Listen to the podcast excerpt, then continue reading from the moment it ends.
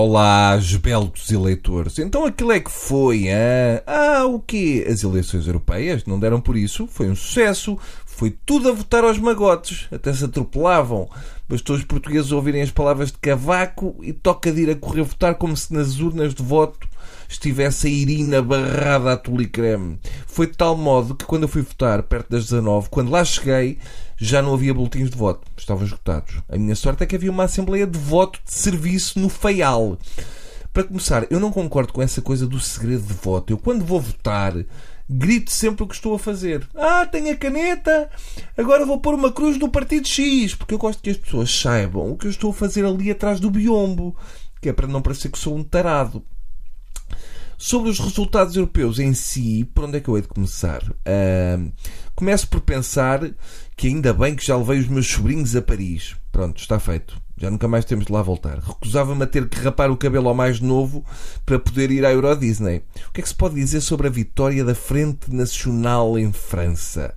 Uh, para além de Heil, uh, eu acho que os franceses sempre tiveram vontade de entregar aquilo aos nazis. Eles nem fizeram grande barulho quando eles lá estavam. Eu estou a ver é como é que eles vão jogar o Mundial só com meia dúzia de jogadores na seleção. Agora o Mário Machado já pode dizer ao seu amor: teremos sempre Paris.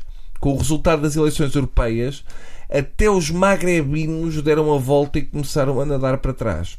Agora, a conclusão é: a União Europeia foi criada para evitar aquilo que agora criou. Está aqui um trabalho muito bem feito de grandes líderes. Um grande desígnio para a Europa é o seguinte: o Parlamento Europeu vai ter mais cabeças rapadas do que o Barreiro. Quanto às eleições por cá, o grande vencedor foi o Marinho. Votar Marinho é mais coisa menos coisa o equivalente a bater palmas ao palito. Não deixa de ser um ensinamento. Uh, e eu ouvi o professor Marcelo na televisão e pareceu-me que o professor Marcelo está a pensar candidatar-se às presidenciais pelo MPT. Ora, o MPT é o novo Estoril Praia.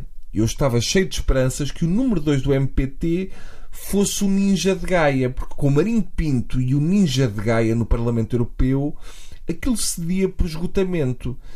Quanto ao vencedor das eleições, o PS uh, eh, seguro apareceu em modo Ah, ganhei o Euro Milhões, acertei três números.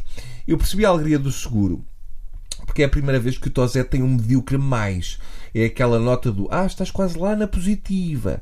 Infelizmente, o período está a acabar.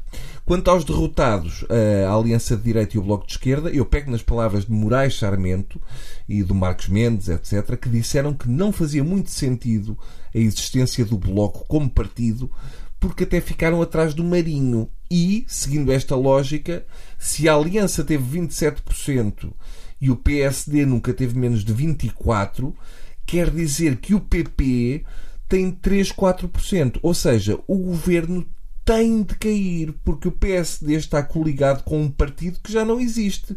Se o PP tem ido sozinho a estas eleições, ficava ao partido da trotinete. Nem o cabelo do Nuno Melo votou nele.